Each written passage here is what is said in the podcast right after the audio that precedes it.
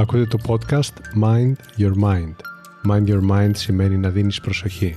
Προσοχή και ενδιαφέρον σε όσα είναι σημαντικά σε εσένα. Ένα από τα πιο σημαντικά πράγματα που μπορείς να προσφέρεις στον εαυτό σου είναι ποιοτικός χρόνος.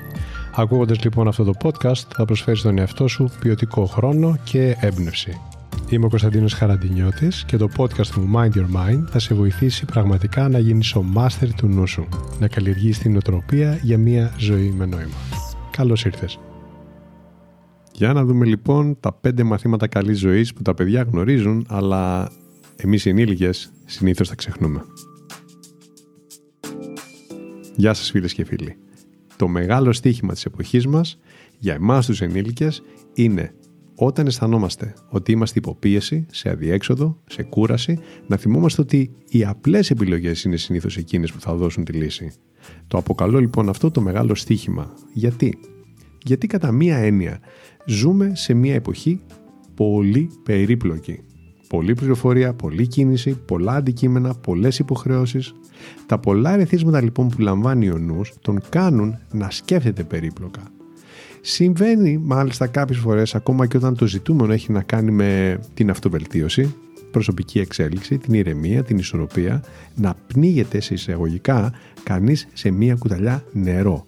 Σαν παράδειγμα, να δυσκολεύεσαι να αποφασίσεις τι να επιλέξεις για να κάνεις καλό στον εαυτό σου ή από πού να ξεκινήσεις. Υπάρχουν πάρα πολλά πράγματα διαθέσιμα εκεί έξω. Οπότε, τι να προμηθευτείς από όλες αυτές τις συσκευές, τα εξαρτήματα για να βοηθήσεις τον εαυτό σου να αισθανθεί καλύτερα, ή τα υγιεινά τρόφιμα που βλέπεις να κυκλοφορούν, τα superfoods, ή να προσπαθείς να τα κάνεις όλα μαζί. Τον κάνω καλά το διαλογισμό. Έχω κρατήσει 8 σελίδες με σημειώσεις για να γυρίσω να θυμηθώ τι έλεγαν. Λίγο δύσκολο να έρθει η ηρεμία έτσι. Είναι άραγε τόσο σύνθετο θέμα η καλή ζωή. Μήπως απλά δυσκολευόμαστε να εστιάσουμε στην ουσία. Από την προσωπική μου εμπειρία, αλλά και από τις μαρτυρίες μεγάλων φιλοσόφων, του Βούδα, του Αριστοτέλη, ολόκληρη της φιλοσοφίας του Ζεν, ισχύει το δεύτερο. Τα πράγματα είναι απλά. Και μερικές φορές, ναι, τα κάνουμε περίπλοκα. Και ενώ ενήλικες μπορεί να περιπλέκουμε τα πράγματα, την ίδια στιγμή, αν κοιτάξουμε θα δούμε ότι τα μικρά παιδιά έχουν μια φυσική τάση να αγγίζουν την ουσία των πραγμάτων. Διότι τα μικρά παιδιά σκέφτονται απλά, αλλά σίγουρα όχι απλοϊκά. Αυτό λοιπόν είναι κάτι που έχω διαπιστώσει ως πατέρας ενός εξάχρονου και ενός τετράχρονου αγοριού. Και ομολογώ ότι ήταν κάτι που δεν το περίμενα. Πριν γεννηθούν, έκανα σχέδια και φανταζόμουν πώς θα τους μάθω το ένα πράγμα και πώς θα τους δείξω το άλλο πράγμα, για να μπορέσω να τους προσφέρω εργαλεία που θα τους βοηθήσουν να έχουν μια όσο το δυνατό καλύτερη ζωή. Δεν περίμενα όμως πόσο πολύ θα με διαφώτιζαν και εμένα, θυμίζοντάς μου κάποια ουσιαστικά μαθήματα καλής ζωής. Θυμάμαι πως μερικές φορές καθώς τα παρατηρούσα να κάνουν κάτι από μόνα τους και αυτόματα αυτό τα έκανε πιο χαρούμενα και έφτιαχνε την ημέρα τους, έσπευα να κρατήσω μία σημείωση. Κάθε φορά διεπίστωνα ότι αυτό που έκαναν είναι μια ωφέλιμη νοοτροπία που μπορεί να βοηθήσει οποιοδήποτε ενήλικα αποφασίσει να την υιοθετήσει για να βελτιώσει τη ζωή του. Στο σημερινό επεισόδιο λοιπόν θα μοιραστώ μαζί σας πέντε μαθήματα καλής ζωής που τα παιδιά γνωρίζουν αλλά οι ενήλικες συνήθως ξεχνούν. Και είναι μαθήματα τα οποία τα είδα πρακτικά να τα εφαρμόζουν τα παιδιά. Νούμερο 1. Γιόρτασε κάθε μικρή σου κατάκτηση.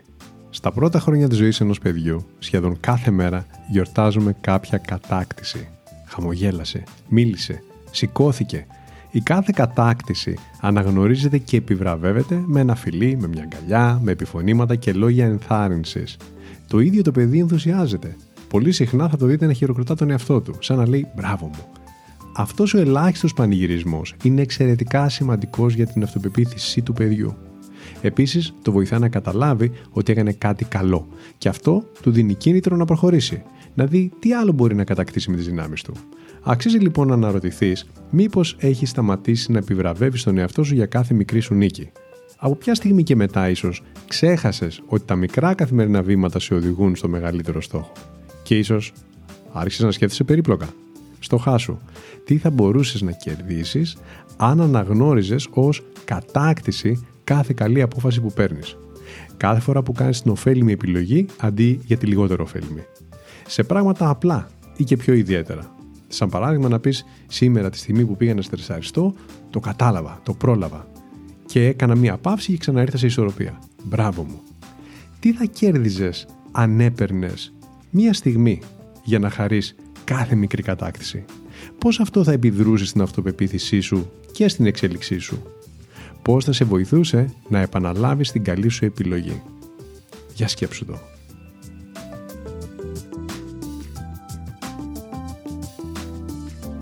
Νούμερο 2. Η ευτυχία δεν βρίσκεται στην ποσότητα. Όσοι είσαστε γονείς, πιθανότητα θα έχετε ζήσει κάτι ανάλογο. Το μικρό παιδί μπορεί να έχει άπειρα παιχνίδια και συνήθως να του χαρίζονται καινούρια. Συνήθως όμως ξεχωρίζει, προτιμά, αγαπά και επιλέγει να παίζει με ένα-δύο το πολύ τρία από αυτά. Δεν έχει σημασία αν είναι τα πιο καινούρια ή τα πιο εξελιγμένα και σίγουρα δεν το ενδιαφέρει αν είναι τα πιο ακριβά. Το μάθημα εδώ είναι σαφές. Μη χάνεσαι στην ποσότητα. Κάνε λίγες και καλές επιλογές με κριτήριο τι νόημα έχουν για σένα και τι τελικά είναι αυτό που σε κάνει να αισθάνεσαι καλά. Νούμερο 3. Η ώρα του ύπνου είναι ιερή. Όταν το παιδί κουραστεί και θέλει να κοιμηθεί, δεν μπορείς να το κάνεις να ξεχαστεί πηγαίνοντας στο βόλτα ή δίνοντάς του παιχνίδια. Επίσης, εμείς οι γονείς γνωρίζουμε πολύ καλά πως αν το παιδί απολαύσει ένα σωστό ύπνο, τότε η μέρα θα κυλήσει ομορφότερα και ευκολότερα για όλους. Το ίδιο ισχύει και για εμάς τους ενήλικες. Έχουμε δεν έχουμε παιδιά, το ξέρουμε. Αν χρειαζόμαστε ύπνο, ούτε να ξεχαστούμε μπορούμε κάνοντας κάτι άλλο και σίγουρα είμαστε πιο λειτουργικοί και απολαμβάνουμε καλύτερα την ημέρα μας όταν έχουμε κοιμηθεί καλά. Ένα από τα πιο απλά πράγματα που μπορείς να κάνεις για να ζεις καλύτερα είναι να ξεκουράζεσαι καλά, να τρως καλά, να περπατάς, να βοηθάς το σώμα σου να αισθάνεται καλά και να είναι δυνατό, να έχει ενέργεια. Είναι σχεδόν αυτονόητο, αλλά στην πράξη δεν μας συμβαίνει πάντα. Και δεν μιλάω για εκείνες τις μέρες που κάτι θα γίνει και ίσως μία φορά να μην προλάβεις, αλλά για τις υπόλοιπες ημέρες που ίσως θυσιάζεις την ξεκούραση, την αυτοφροντίδα σου δηλαδή, για να κάνεις πράγματα που δεν είναι το ίδιο σημαντικά. Αν δεν προσφέρεις στον εαυτό σου το καλύτερο που μπορείς όσον αφορά τον ύπνο σου, τη διατροφή σου, την άσκησή σου κτλ. και σε προβληματίζει πώς θα αισθάνεσαι καλύτερα μέσα στην ημέρα σου, αξίζει να αναρωτηθείς μήπως περιπλέξεις τα πράγματα ενώ είναι ξεκάθαρα; Μήπως μια απλή επανεξέταση των συνηθιών σου και του τρόπου που περνάς την ημέρα σου είναι αυτό που χρειάζεσαι; Για σκέψου το λίγο. Ξεκίνα λοιπόν από τα απλά. Πριν περάσει σε κάτι πιο σύνθετο. Η ώρα του ύπνου είναι ιερή. Νούμερο 4. Ζήτα και θα λάβεις. Το παιδί είναι αυθόρμητο. Όταν θέλει κάτι θα το ζητήσει. Παίρνει πάντα αυτό που ζητά; Σίγουρα όχι. Κάποιες φορές όμως θα το πάρει.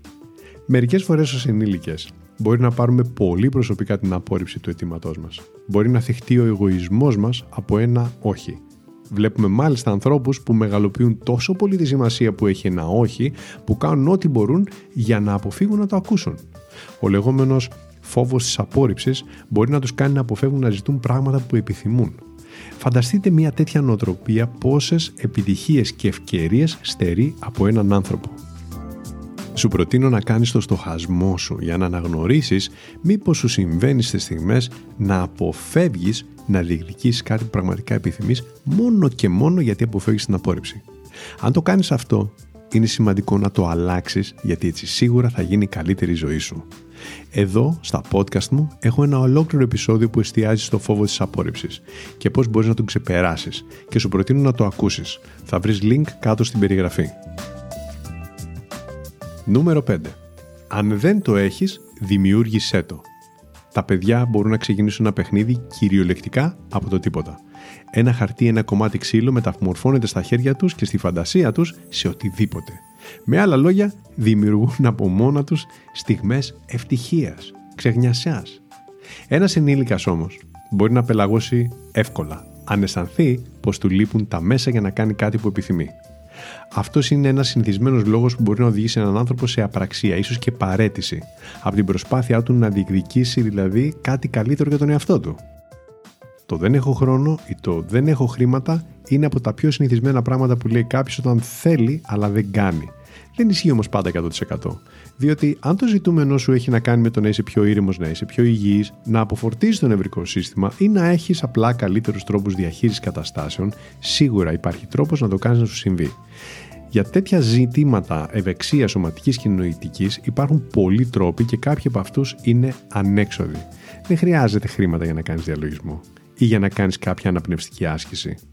Είναι στη φύση μας αρκεί να γυρίσουμε να κοιτάξουμε λίγο πιο κοντά τη φύση μας. Και σίγουρα δεν χρειάζεται υπερβολικά πολύ χρόνο. Υπάρχουν επιλογές που δεν κοστίζουν, άλλες που κοστίζουν λίγο και άλλες που κοστίζουν σαφώς περισσότερο.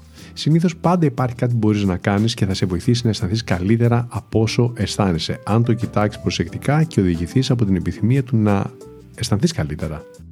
Στοχάσου λοιπόν τις φορές που λες θέλω αλλά δεν έχω χρόνο ή χρήματα, ποια είναι η αίσθηση που θες να βιώσεις και αυτές οι δύο εκφράσεις σε περιορίζουν. Σαν παράδειγμα, το παιδί όταν παίζει θέλει να διασκεδάσει. Εστιάζει τη διασκέδαση και γίνεται εφευρετικό ως προς το πώς θα δημιουργήσει αυτή την αίσθηση. Θα το κάνει είτε έχει στη διάθεσή του ένα παιχνίδι είτε όχι. Η πρόταση λοιπόν είναι αφού εντοπίσεις την αίσθηση που θες να βιώσεις, να αποφασίσεις ότι θα σκεφτείς δημιουργικά και θα προσφέρεις στον εαυτό σου το καλύτερο που μπορείς να κάνεις με τα μέσα που διαθέτεις ώστε να δημιουργήσεις αυτή την αίσθηση που θες. Αυτά που μοιράστηκα μαζί σας σήμερα πιστεύω λίγο πολύ, βαθιά μέσα σας, τα γνωρίζατε. Αξίζει όμως να τα θυμάστε και να τα εφαρμόζετε, ειδικά τις στιγμές που η καθημερινότητα αρχίζει να γίνεται περίπλοκη.